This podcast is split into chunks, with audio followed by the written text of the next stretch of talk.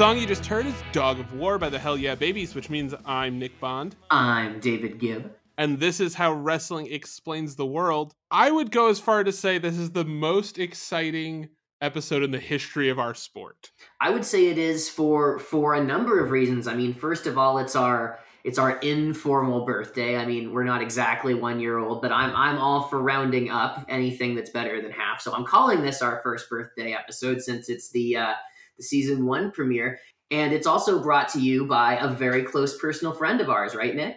Yes, Henry Bransom of. Are you, you're not talking about Arn, right? I want to be friends with Arn Anderson, but we're not. It is brought to us by uh, Triple Sticks that's two P's and an X at the end on Twitter. Henry Bransom, who is also a patron of ours, and I just wanted to thank Henry personally. He commissioned this episode, and he is uh, truly one of the greatest history uh, heroes in the history of our sport. A real friend of the pod. Uh, he's apparently been following my stuff since Rudo Radio, uh, which we will be having Mark Normandin on the podcast at some point. So it'll be a Rudo reunion. But yeah, and Henry, uh, like I said, picked the hundred dollar option to have any episode he wanted to uh, commissioned for him personally, and uh, he picked Arn Anderson, which for us is a big joy because uh, I know for me, especially and we'll get into uh, the amount of research I did in the essential viewing episodes. But uh, I did a lot of research, and before that, I had really loved Arn Anderson. Anderson. Arn Anderson was one of my favorite wrestlers. Having watched him week to week, he is now my favorite wrestler of all time. Whoa, whoa, whoa. Kayfabe the numbers, Nick. You don't tell them what the tiers are. You just tell them to go to patreon.com slash HWETW and learn more. If we say it's a $100 to sponsor an episode, that sounds like a lot. But, you know, if there's someone who's used to the dulcet tones of you and me talking about high level stuff like Henry, they might just one day after I say it over and over, after I plant the seed in their brain and it grows into a uh, internet browsing idea tree, they might just happen to go to patreon.com slash HWETW and just get so seduced by the offering because they're so filled with, with gratitude and love and appreciation of what we do that somehow the truly the greatest hero in the history of our podcast tier seems like just a song. So you never say the numbers, Nick. You just say it's our highest tier and that Henry is truly the greatest hero in the history of this podcast. And you can be too over on Patreon. That's my last plug since this is a sponsored show. And uh, we wanted to explain. We're going to talk in this episode because we're going to be doing a couple parts, uh, not just because Henry commissioned the episode, but also because we love Arn Anderson so much. Um, we're going to be talking much more big picture in this episode because uh, Arn Anderson, and this is something we'll get into in the essential viewings, is a a very small picture guy. He's great both i mean he does a great job with big matches but in particular what makes arn truly great truly worthy of the expansive look that we're going to give him is the the week to week stuff. And uh you actually spoke with someone who helped break arn into the business and uh can speak to the kind of I don't want to call it work a day, but the kind of uh, lunch pail guy that Arn was, that is one of the big reasons he was so great and impactful week after week on the television shows and in the arenas all over the country or all over the southeast. Yeah absolutely. I think southeastern uh, championship wrestling which was owned by ron fuller was really the the territory that uh, that arn really kind of got his feet wet in both he that's where kind of he grew from being a job guy all the way to being involved in main events and i did speak to ron i attempted to record it uh, for our big super premiere here. But unfortunately, I botched the thing. Uh, but it was still absolutely great to, uh, to to speak to Ron firsthand, as he was really one of Arn's kind of full time bosses uh, in the in the wrestling business, and he himself is a great historian of the wrestling world. His grandfather and extended family really built the whole southern end of the NWA and maintained it from the 40s through the 80s. So so Ron's a great wrestling mind and a big influence on Arn Anderson. I think if you look into Ron Fuller's promo style, I think you'll see some of that definitely in Arn. Uh, I know that Continental and Southeastern, where, where Arn broke in, was until really recently uh, referred to as kind of the lost territory. That's one of the reasons I wanted to talk to Ron so bad because it really is one of the few things that's not documented on the WWE network. Like once Arn gets to Mid Atlantic, the narrative's pretty clear and pretty easy to follow for just about anybody with that 9.99 subscription.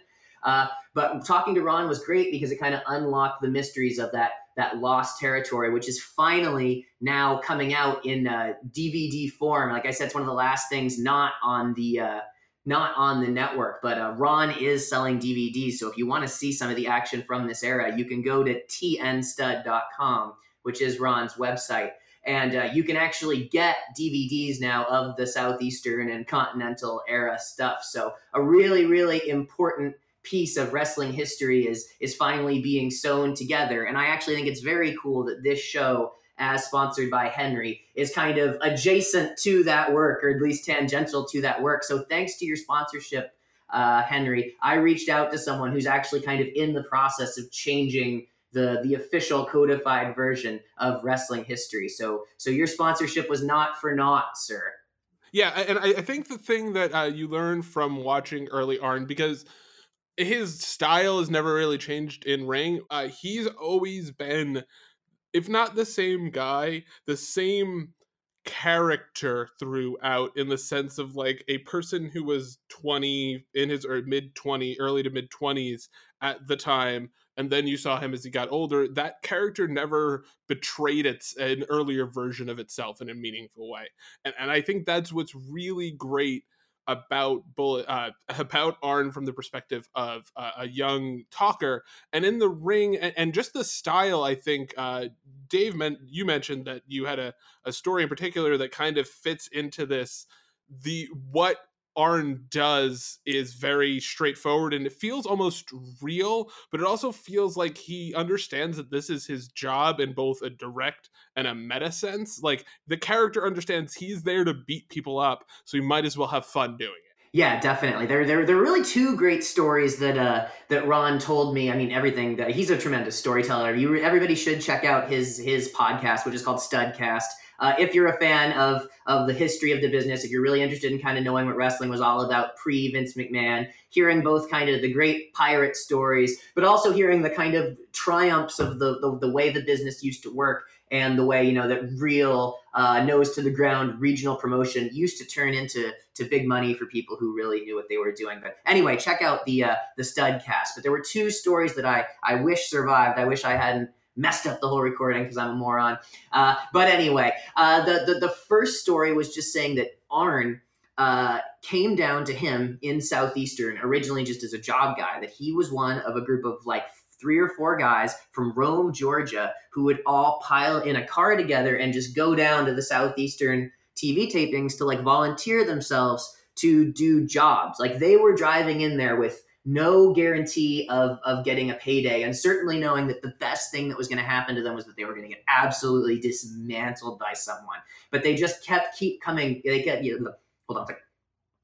But they just kept keep coming back like every single TV taping, uh, especially Arn. And, and it was interesting because what we're saying is something that that Ron was definitely saying as well, which was that it was very evident from early on that, that Arn was very solid, that every time he sent him out there, he did a great job. When he sent him out there just as a job guy, just get smashed, he did a great job getting smashed. When he when they said, Hey, can you do this? He was great at doing that. And Ron talked about how, you know, in less than two years, Arn went from being the job guy who was just driving himself to the town hoping to, you know, be used to to, to lose. You know, he was in the main events two years later. So he was someone who had always stood out as someone who was really, really solid from the very, very beginning and really, really devoted, someone who really, really loved the business and was willing to do the things outside the ring and and inside the ring, you know, whatever it was that it demanded, he was there to do it and to do a high quality job of it from the very, very beginning.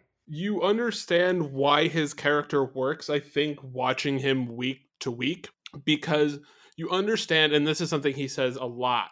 It's one of his like catchphrases, for lack of a better term, because it's not quite a catchphrase. Like his catchphrase would be like, "It's been your pleasure," but um, he would say the horsemen are known for one thing, which is saying something's going to happen and having it happen. And that's kind of what made his character work. Is he was actually mean and he was actually tough as a character, like his character was actually tough and mean, even if he wasn't as hot as he thought. Like he wasn't as great as he thought he was. He was close enough that there was like this I uh, that he wasn't bullshitting, and I think that's what come across comes across no matter what, even in the worst toupee you have ever seen. That's what comes across. He comes across as very real, very tough, and very dedicated to the business. Yeah, the southeastern work, I mean, really, really bears that out, I think. And it's super interesting because, like, we associate Arn with, like, the super personal angles, you know, with the horseman and Dusty and stuff. Well, when he was in Southeastern, he was involved in that that stud stable versus Bullet Bob Armstrong uh, and his whole family feud. Like he had already kind of been part of a super personal feud that was about the big powerful heels going out and cutting the boastful promo and telling you what they were going to do and then either going out there and doing it in some big tremendous low down mean angle or you know getting their asses kicked in the process and, and showing ass and, and making the baby face look good. Like he almost in the early formative years of his career in Southeastern, it's almost like he was like going to training camp specifically to do the job that he wound up doing in the prime years of his career. So I, I think that it's like, you know, uh, Steve Austin always jokes about, you know, being an overnight success seven or eight years into his career. And I think Arn Anderson, it was like he was just so ready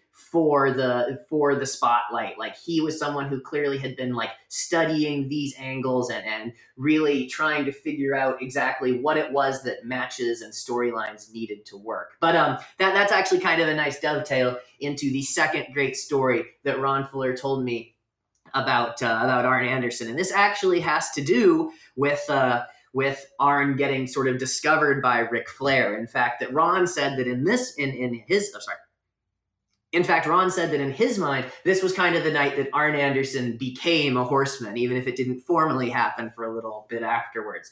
But so uh, they are uh, have a date on Flair in Southeastern. He's the traveling champion, and he's he's coming to them for the night. And um, if you look at kind of how Southeastern was run, uh, Ron, unlike a lot of other promoters, a lot of promoters would put Flair in the singles match with the top baby face um, but a lot, what Ron would do a lot of the time is he would put him in like tag matches or six or eight man tag matches and, and get them in with as many as his top heels as possible. So the top heels rub up against the champion and all the you know all the top baby faces get in there in the tag match with the champion. It's it's a great idea. It really kind of spreads the it maximizes that that time when you when you have very uh, limited dates on the champion. So uh so uh, they're doing this uh, six man tag and uh, Arn and Ric are on the heel team. And uh, at one point, either earlier on the card or early in this match, the top rope breaks. So there is no top rope. But they have to do the main event because they've got Flair, right? And they want to get Flair on their television. This is a big TV taping in, I think it was Dothan, Alabama, I believe was the town. So they uh, they want to get Flair. They need to have this match, even though there's no top rope. And like this isn't like smaller guys involved. Like you've got Ron in there, like he's like you know six eight, six nine. You've got Arn in there, who's very solidly built, and you've got Ric, who by today's standards would be like a, a really big wrestler. You know what I mean? So so you, they are they are going to attempt to have this match with just two sets of ropes, and. uh Arn Anderson was very, very eager, obviously, to to do well on the big stage because the champion in, in his role as you know as, as as the traveler was also kind of a scout i mean especially Ric flair was definitely always sort of back burner scouting for crockett because that was kind of his like home territory you know what i mean so Arn was really eager to make a big impression and was someone who was always devoted to the match. Like if you hear interviews with Arn, he always talks about, you know, it's for the match. That was kind of the, the mantra of he and Tully and the Horseman. So wanting to do the right thing for the match, Arn still uh, wants to do a high spot for whoever. You know what I mean? So he hits the ropes, he runs across to do the high spot, and he tumbles over the top rope, falls out of the ring, and lands on top of his head. Uh, Ron talks about seeing it from the other side of the ring, seeing it from the other corner, and he said that Arn just disappeared over the top rope and did not get up. Sorry, I didn't mean to laugh at that, but the, like the visual of somebody somebody knowingly going over the top like the rope without the top rope. It's just like, why would you do that? But you understand that like Ric Flair is there, you have to. Like he was devoted to it. He wanted to have the match. He didn't want the match distinct just because the rope was broken. You know what I mean? That was the main event, and that was these people's chance to see Ric Flair, and they needed to see Ric Flair in a good match because that was you know contributed to the whole psychology of the whole idea of the NWA working, and he was just very devoted to wrestling in that old school way. I and think. I think Flair was right. He saw something in Arn at that moment that I think we all saw, which is not just the dedication of just like, I'm going to go out there even though the ropes broke, but to do things well every single time he went out there to understand that this is it's the Joe DiMaggio thing of like this might be the only time somebody gets to see me. I have to do my best tonight. Absolutely. I mean, the story gets better too because he's he's laying on the floor, he's disappeared, and so you know it's been a few seconds, and uh, as, as Ron tells, he says, "Man, I better go over there and like make sure that you know that that that um, the Marty's alive." So he uh, he he jumps down off the apron and he's walking around the ring, and just as he's about to get there, uh, Arn just gets up, springs to his feet, and all at once rolls into the ring. Like, so he goes from being completely dead, knocked out, springing up to his feet, and rolls in the ring. And Ron, I thought this was a tremendous story. I was glad he told it because uh, not, you know, you, wrestlers don't have to tell stories like this, so I'm always glad when they do. But he said that, that Arn gets in the ring, and right away, Ric Flair is telling him, Come over here and tag me. Come over here and tag me. Come over here and tag me. And Arn goes into the next spot for the baby face. And Flair gets in the ring and walks over and shoves Arn. He's like, What the hell are you doing? I told you to go over and tag me. I'm the champion. When I say tag me, you come over and you get me in the match. You're going to kill yourself in here. What the hell do you think you're doing? And so, but but Arn wanted to run the next spot with the baby face. He, you know, because he had he had fallen out of the rope. He had messed up. He had, he had messed up the spot. So he wanted to get back in the ring and feed up to finish the move. So uh, after the match, uh, Ric came up to Ron and said, "So tell me about this guy." And uh, and as Ron said, about three months after that, uh, Arn came to him and said like hey boss i really appreciate everything you've uh, done for me and i'd like to wrap up the right way but uh, i can't work here anymore everything had go unfold like almost not in real time because obviously it's truncated because i'm watching it. I'm not watching it week to week. But to actually see the ways in which Arn's presence in Mid Atlantic in the Crockett territory completely changes the dynamic of the entire company is kind of incredible. Like the second he comes in, he is immediately the person who pulls an Ole back to being a heel, and he's the one that gets it's implied him and Ole are the ones that get Flair to turn on Dusty so that they can break his leg to start the Four Horsemen. Like he is not just the catalyst, he is like the embodiment of the Four Horsemen very early on. Arn is not Ric's henchman he's his number two. I think it's almost it's implied to the point where it's almost explicit that Arn does has a huge ego, but it's not the same kind of ego that Ric Flair has. Arn wants to beat the shit out of people and cash checks. He doesn't also want to do all of the annoying shit you have to do when you're world's champion, and he respects Ric enough and his family in the context that he they are kayfabe cousins that you understand why he's not fighting for the title, the world, the world heavyweight title, but is okay with being like the the star of the show when Ric's not around. Does that make sense? Yeah, definitely. And I mean, I think that it, it, it's it's just great psychology to say it's great storytelling that you know that he is uh, Ric's best friend, and that's why he wouldn't want to fight him. Like he's his best buddy who sits next to him at the bar and like doesn't put up with other people talking trash to him and stuff. Like they did a great job explaining of why Arn was this incredibly tough incredibly driven guy, but at the same time, why he didn't have his eye on the world title. Because it's like, why would you and your best friend tear each other apart over the world title when you and your four best friends could just have all the championships? And I think that was part of Arn being really smart and being really canny. And one thing to tie back to something you were saying earlier, always really adult. Like Arn was always portrayed as someone who was like a serious adult decision maker. You see so much wrestling now, and like so many of the angles are about like either like impulsiveness or immature decision making. And there was never a grain of that in Arn Anderson from the second he emerged on TV. People always joke that like Arn Anderson seemed 40 forever. You know what I mean? That he like always seemed like he was kind of locked into just being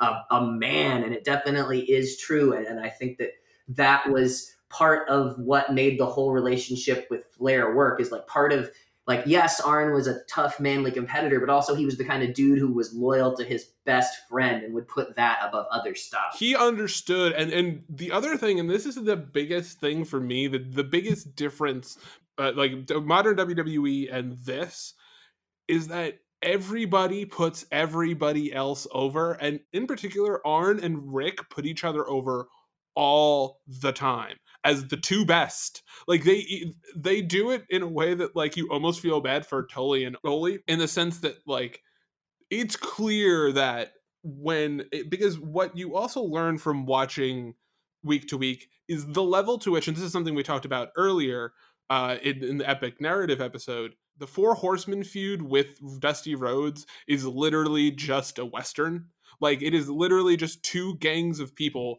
One is a group of guys that are really bad, and there's another group of guys who are less bad, and you're supposed to root for the less bad guys. And that's like that is basically what the show is for two years is it's a western and like arn is the best gunslinger but maybe not the most dangerous because flair is also crazy yeah arn is the definition of grounded he is like the grounded realistic anchor that just like holds 20 years of wrestling history together. I always think of the the time later in the 90s where you had the version of the Four Horsemen that had like Benoit and Pillman in it.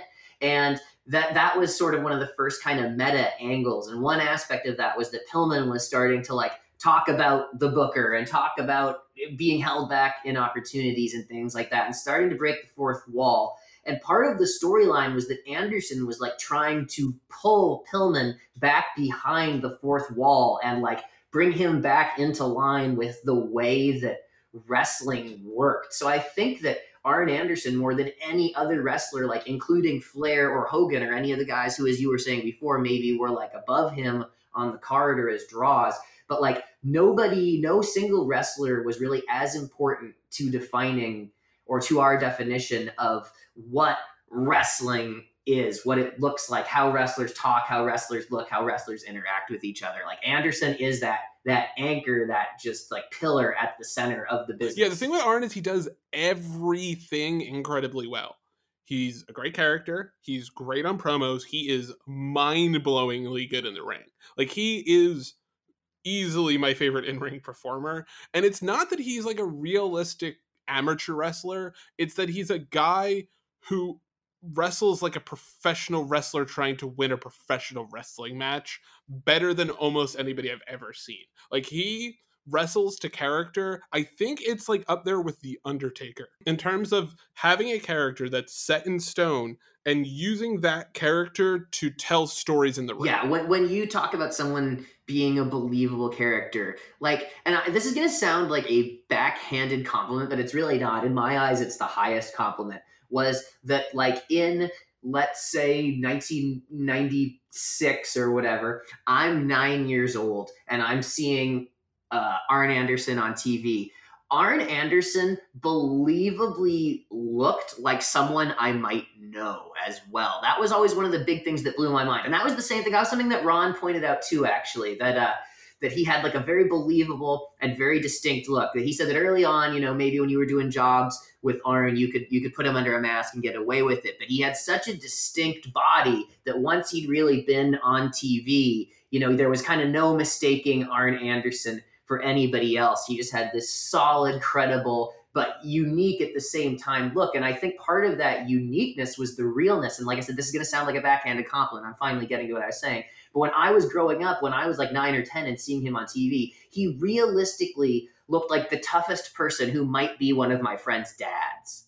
And like when you're a kid, that's a real reference point. And that's what the world of wrestling needs to work. Hulk Hogan doesn't like mean anything. It's like Superman doesn't mean anything, or like kind of Silver Age Superman, right? When you have so many powers, like when you when you're capable of everything and there are no rules, it doesn't mean anything. But when you have someone who just looks like a real, solid, credible person who might exist in the same world as you, and they are interacting in this world of wrestling as a wrestling or as sorry as a reference point. It, it makes everything work and it really ties everything together. Like I said, I, I keep coming back to this idea, but I think that he's someone who really was just like one of those anchor characters who just kind of made the whole wrestling business in the 80s and 90s work. Yeah, because he has a unique uh, I mean, him and the, the Anderson style, the Anderson technique of working over a specific limb to the point where it's basically going to break and then you do something to it to try to break it is a really great, like, it's almost, and this is going to sound silly to some people, it, it reminds me a lot of like the idea of Brazilian Jiu Jitsu as like your base.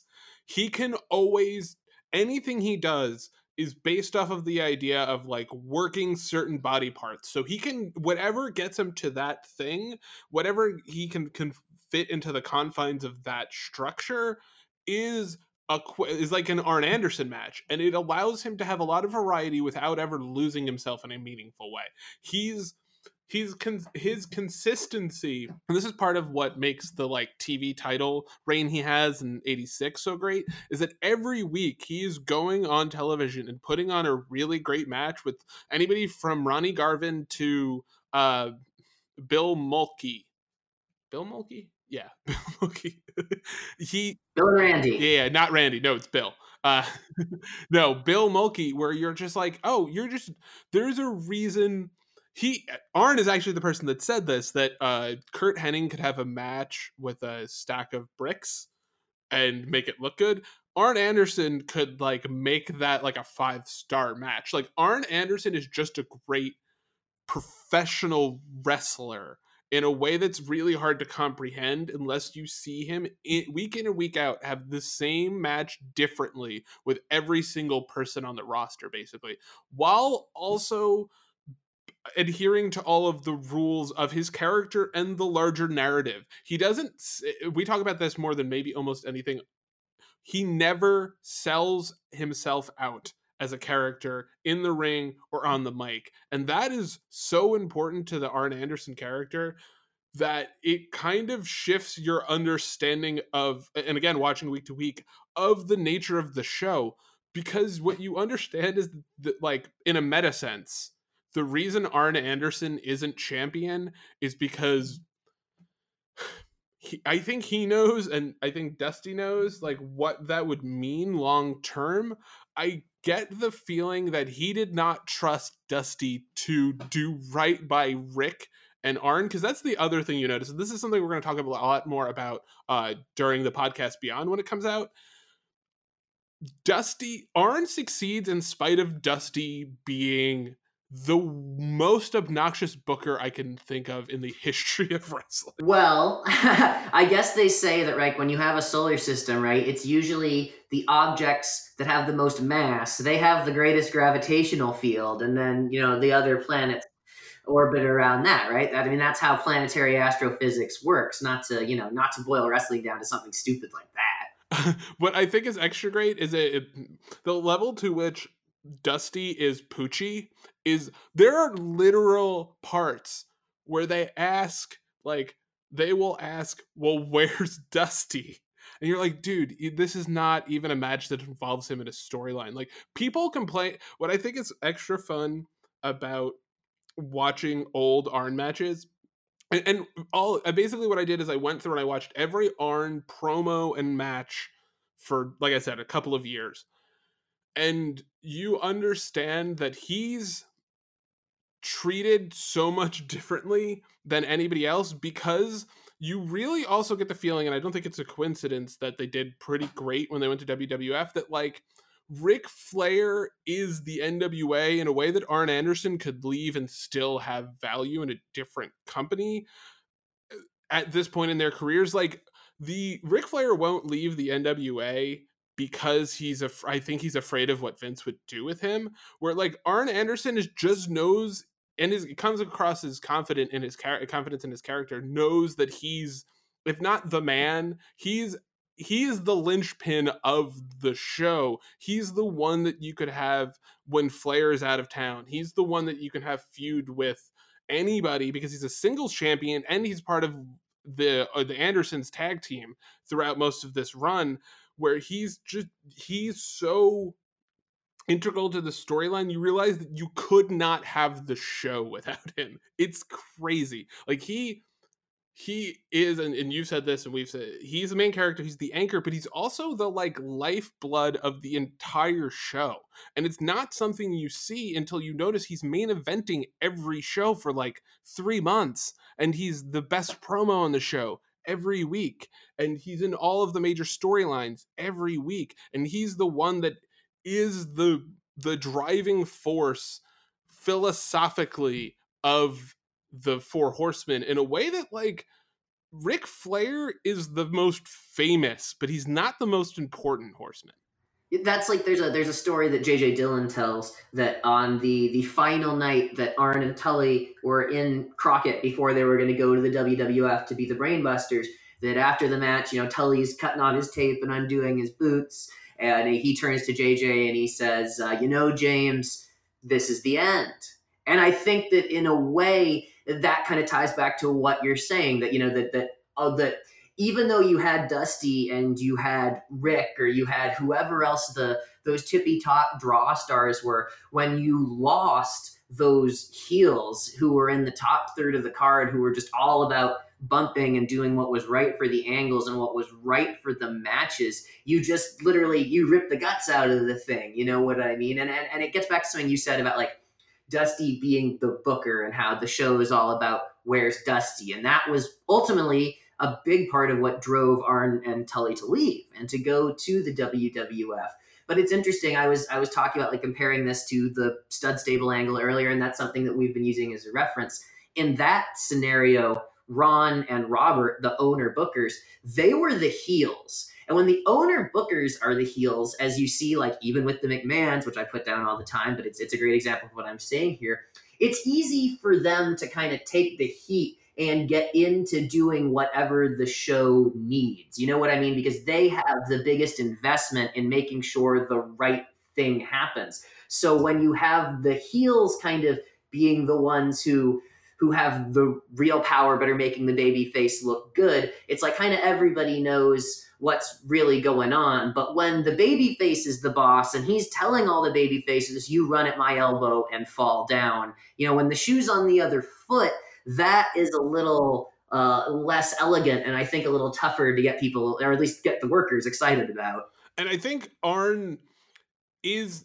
Uh, let me put it this way. I think the best way to put it is Arn is the reason that that is great wrestling television. Not exclusively, but his role in the Four Horsemen, he is the Mariano Rivera of professional wrestling in a sense that he is the best ever at his specific role and is the best ever at such a level that he's one of the to me he's on the Mount Rushmore of professional like if I were to create like the quint archetypal wrestler professional wrestler from the 80s it would be Arn Anderson. He is, and that's why I think in a lot of ways he's the best professional wrestler of that era. He works great as, a, like I mentioned before, he works great as a single, but in particular, his tag team work is the is to me the best. They're the best tag team. Like Arn Anderson and anybody else is the best tag team ever. I, how do you, how do you, is he at that? I don't think he's at that level for you, right? Though, but he's I think it's fair to say that his tag team work in particular is special. Oh, I would say his tag team work is very, very special. I think Arn and Tully is my favorite incarnation. I know if I was 10 years older, I would probably say Arn and Ole. I know they're kind of the more quintessential old school grinders, unlikable heels. But I, I have, as we've de- as we've dedicated much time to on this show, I, I love Tully Blanchard's work so much. Uh, Arn and Tully are the greatest. The only other tag team wrestler I would really put in the same esteem uh, would maybe be beautiful Bobby Eaton, of course, uh, one of the all-time great workers. But as you were alluding to, I think Arn kind of outclasses Bobby's singles accomplishments in a way that makes him really historically special. Yeah, and I think what's great with the Anderson tech, the Anderson technique, like I mentioned before, in tag team wrestling, is how mean they are. Really helps get across that they're assholes without making them cheaters. And I think that's the other thing that is missing is that like heels in this territory were actually allowed to go over in a way that wasn't NWO style. They had made the people. Oh, Tully Blanchard's sorry, Tully Blanchard's uh, slingshot suplex when he actually did it, they put it over as like the most incredible finishing move in wrestling. To hear to hear David Crockett and Tony Schiavone put over that move. I mean, it's like Hogan's leg drop. Yeah, and and also Arn has the gordbuster, which gets a lot of, and the spine buster. The first time he hits a spine buster, he does it against Sam Houston, and Tony Schiavone and uh, Davy Crockett, David Crockett, like actually mark out like kids. They're like, "Oh my god, what was that?" he Sam Houston, of course, kicks out of it. But I, I think what you see from all of this is the importance of being a bad guy with a code. And I, I think that's the other thing that you get from Arn and you get from the Four Horsemen is like, to me, watching everything through, you notice that like like I said, it's a Western and the good guys, quote unquote, are just less evil. Like there's an implication that Arn and Ole are racist.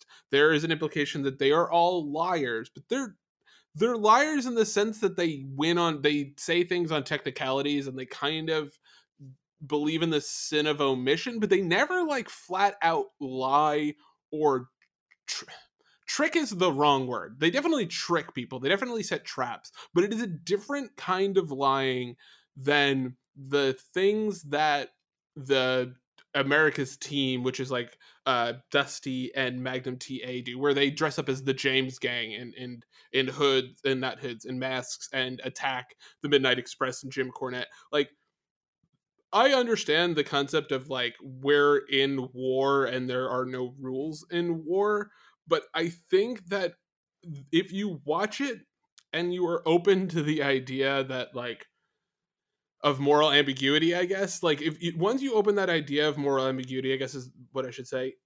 It allows you to root for the heels because, like, the horsemen say what you will about them, and, and this is something they bring up a lot during the show, and it's a lot of it's Arn, almost all of it's embodied in Arn. Is say what you will, but you have to respect the work they do, and I don't necessarily think that's the case for like the faces at the time outside of the uh, rock and roll express but like the singles faces are not good people and i think that's what makes arn like arn and the four horsemen in general like that first incarnation of the cool heel but at the same time they were such bad people and and this is the other important thing put over their opponents so much that it didn't make it seem like what happened with the nwo yeah, definitely. I mean, like I was saying before, like uh, Arn and Tully always talk about being for the match, and I mean, it, it works the same way with your promo, right? I mean, what's the classic old school thing of you can't just do the promo where you talk about how worthless and dumb and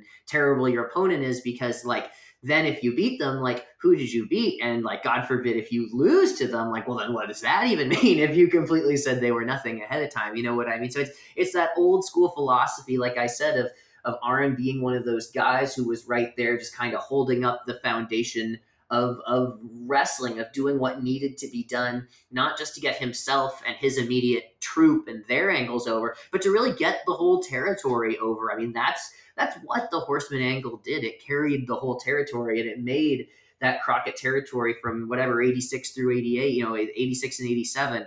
It, it, really made them kind of the premier territory and the main enemy, direct rival of the, the, the WWF, like basically because of Arn and Tully and Ric and JJ and Ole. You know what I mean? He was one of the guys who who held the business together in that time. His love of the game comes through both in the sense that he loves being a professional wrestler and he loves taking bumps for guys, but also he loves being Arn. Marty Lunde loved being Arn Anderson on television. There was a, there's a real joy de vivre in his performance, especially when he's with the other horsemen. Of like they get what they're doing is not just over; it's good. And I, I there's this sense of like, and you get it every once in a while in modern wrestling now with like Seth Rollins kind of has that same vibe where like they are part of their gimmick is that they're good at what they do, and are consistent. So like if they have a bad match, it's a big deal. Like I, I think that is he is Arn's great because there's so many different workers you can compare him to. You can compare him to the Undertaker and Seth Rollins. I to me in like a meaningful way where like there he's this great character wrestler who's also this great bumping heel who's also like a great technical wrestler who's also a great and he has him and Ole have my favorite spot in the history of wrestling, uh, which I just really got into in the last two weeks, uh, which is that they beat the shit out of the guy, the the Ricky Morton, if you will, of the tag team, to the point where they drag him over throw him at his tag team partner to like cause a tag and then just start beating the shit out of the tag team partner that just quote unquote tagged in. It's like to me the quintessential Anderson slash Ar- like Arn Anderson spot. Yeah, just smart ass bully. Yes, exactly. And I think that's what's so great is he's just like you said, he's like a uh, actually Jim Cornette says it. He's a ruggedly handsome guy who like looks like a normal person, but he's this extraordinary talent. And I think that's why more than anything else, and we'll get into this way more during the essential viewing episodes. Um, there's gonna definitely be one. There's probably going to be two because there's so much Arn, and we focus mostly this episode on the early Arn uh, because we're eventually going to do a Brian Pil- Pillman episode, which, where I want to talk about the Pil- that that uh, storyline that Dave mentioned earlier. But I feel like this era of Arn, this specific era of Arn, is some of the best professional wrestling ever. Yeah, I would have to agree. It's both era defining stuff and it's it's really all time stuff that still stands as aspirational material today. I mean, it it really is a true high watermark for achievement. Arn Anderson is basically the reason people like wrestling whether or not not sports entertainment mind you but wrestling. And i don't know if they necessarily realize it. I, I like i think what we project out is this idea of Ric Flair as like the quintessential professional wrestler.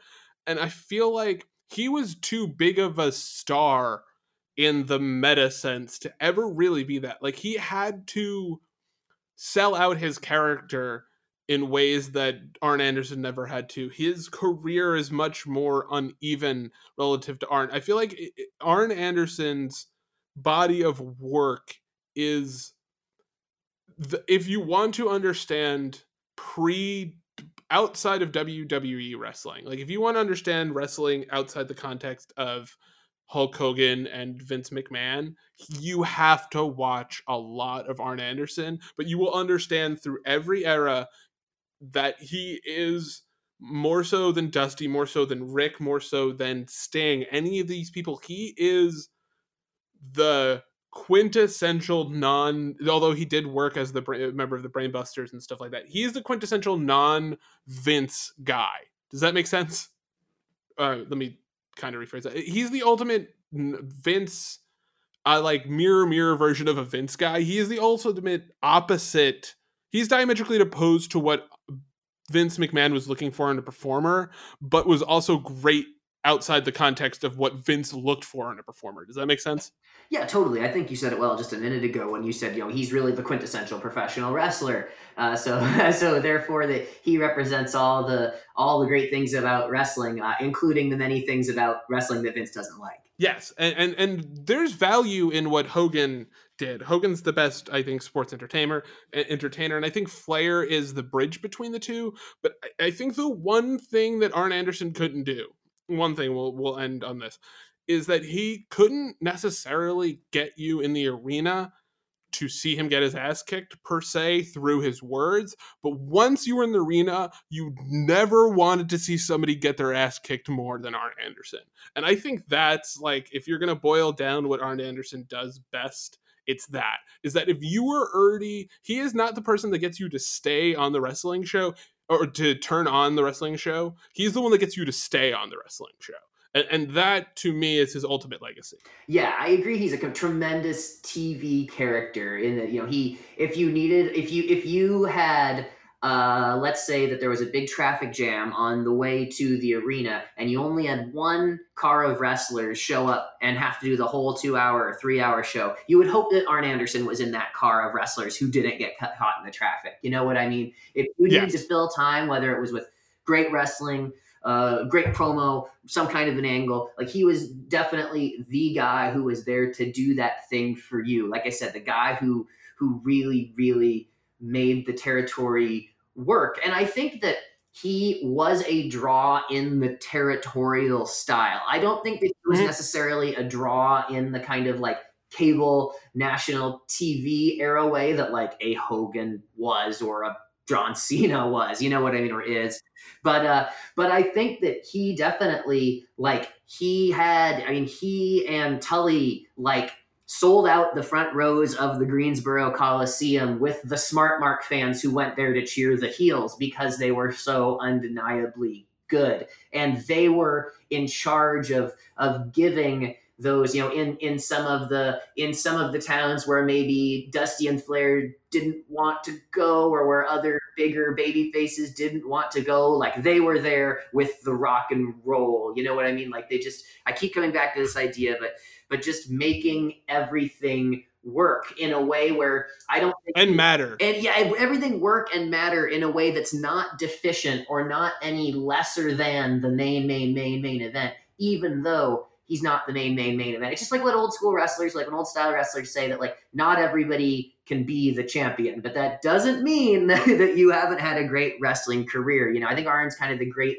the ultimate proof of that that you can be one of the most important wrestlers in the business for 20 years and, and not be the world's champion. Um so now that we've uh, i think sufficiently explained how arn anderson explains wrestling without mentioning a single match as much as we could um we will be definitely be coming back uh tomorrow because there's just so much that can be said about arn anderson especially when you break down his individual matches. Uh but now that we solved that uh, i had one question. Which current performer does the best job of embodying all of the positive I, I don't think there's many negative but all of the qualities of an Arn Anderson like that backbone kind of guy the guy we will look back and maybe not while we're watching it now but 5 10 20 25 30 years from now we'll go oh shit that guy he was the one that kind of he's the straw that stirs the drink well, it, he he's not there as a singles yet because I you know he, I don't think he's really had the opportunity to do it at all in the WWE. But certainly as a tag, I think that one guy you could mention is like Scott Dawson. That's someone who is like almost literally doing Arn Anderson in like an intentional way. Like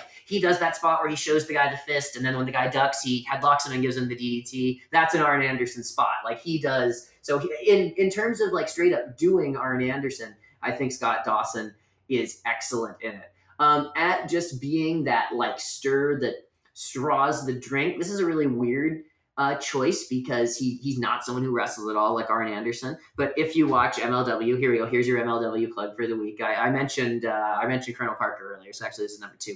Uh, but uh, I will actually say Teddy Hart for all of his faults. Like he is now their middleweight champion just because MJF got injured and someone needed to be champion. You know what I mean? But like he is someone who, even though he's not involved or hasn't to this point been involved in like their main event title feud, he is one of the most over people on the show. And he is one of the people who, if you chopped up promo time over the last two months, he's probably had some of the most of it because he's someone who's just like got something that connects with what the fans define wrestling as, which was the same thing as Arn Anderson. Arn Anderson embodied what kind of Southern wrestling fans in the 80s thought wrestling was. And Teddy Hart's kind of what smart mark internet fans in the in the 20 teens think or thought in, you know wrestling was kind of thing. So even though he's not at all like Arn Anderson, I'll say Teddy Hart is like Arn Anderson. Uh, mine is actually somebody who doesn't work like Arn Anderson at all, but his name is Mike the Miz Mizanin. Because I think when we look back at this era, this the quote unquote reality era, I think what we're going to see with The Miz is a guy who showed up to work every day and did exactly what was asked of him to the point where every single person he worked with ends up, if not through him, but after him better because to me the miz is like a bring your own like byob in terms of heat. Like he always has heat with him that is actual real heat and not like a perceived like he's he, he's like actually able to get people pissed off. Not, not necessarily get them into the arena to want to see him get his ass kicked but every time he works you want to see his get his ass kicked. And i think that he's also the one guy in the same way in, in, in, kind of like an inverted version of Arn, where he's the one guy that fits perfectly into the like meta reality storytelling of professional wrestling because he is famous outside the context of the WWE, but he is a star, television star because of the WWE. So there's this weird like he's famous but not totally. He's famous now for being a WWE wrestler who used to be on the real world, not a real world guy who's on WWE. So I, I think like that to me is kind of he's the most he creates the most verisimilitude of a person, a bad guy in particular, that would want to be in that world and would succeed in the world that is now the WWE universe. Excellent. Once again, we're getting we're getting on all kinds of levels here. He's not at all like him, but actually he's exactly like him, even though it's not at all. But it's exactly the same. uh, did you have anything to plug this week? Oh, I'll keep the plugs quick. Uh, actually, I just wanted to say, first of all, a big thank you again to Ron Fuller, without whom uh, we really wouldn't have had the unique insight that we were able to bring here. He you know, uh, made a lot of really generous time for us to sit down and talk about the early days of Arn Anderson's uh, career while we were researching this. So I wish the recording I had made of our conversation turned out better so I could share it directly with you. Uh, but really, so much of the goodness uh, in this episode is because of Ron. So as I said earlier, check out his Studcast. Uh, it's a great podcast about the history of wrestling. It's really cool because it's chronological. It starts back in like the 20s uh, and, and, goes until today. So really, really excellent. If you want to learn more about pre-Vince wrestling, you should always check out the Studcast. If you want to learn more about Southeastern Championship Wrestling, which later became known as Continental, uh, sometimes referred to as the Lost Territories, that footage is not on the WWE network, uh, but it is on DVDs that you can get at Ron's website. So that's TN, as in Tennessee, tnstud.com if you want to check out the Continental uh, five DVD pack. Just $40 for five DVDs. It's like 60, 70 hours of content. It is incredible if you are a wrestling historian who, you know, some of us have, have gotten a little bored, a little spoiled since the network came out, devouring all that content. Well, if you're looking for a territory you haven't seen before, definitely check out Ron's DVD. So big thanks again to Ron. Check me out on Twitter uh, at Dave Writes Junk. Huge thanks to Henry Bransom, uh, without whom uh, I never would have been pushed to, to do that research, really, because, you know, otherwise it, it's just a podcast with you and me talking. But when someone gives us some money, then there's some like positive peer pressure to to really do a thing right. So I've got to run, Nick, but uh, I will uh, I will talk to you soon. I will talk to you tomorrow, and I'm really excited to start breaking down some of these matches. And yeah, uh, you can check me out as always at the Nixer to the T H E N one C K S T E R.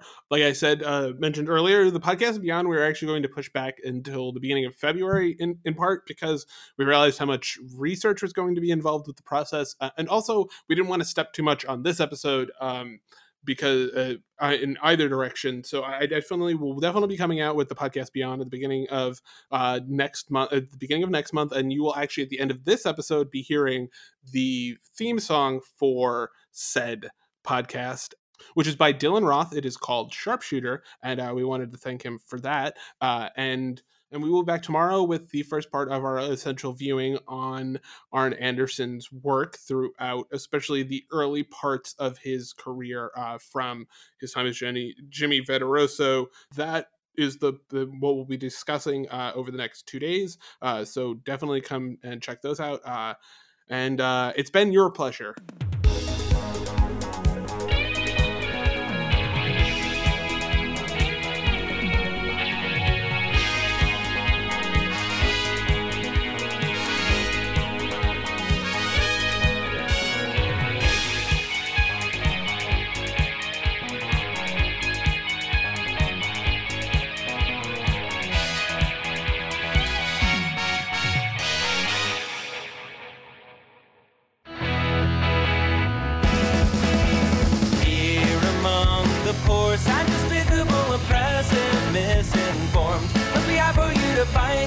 Tongue secure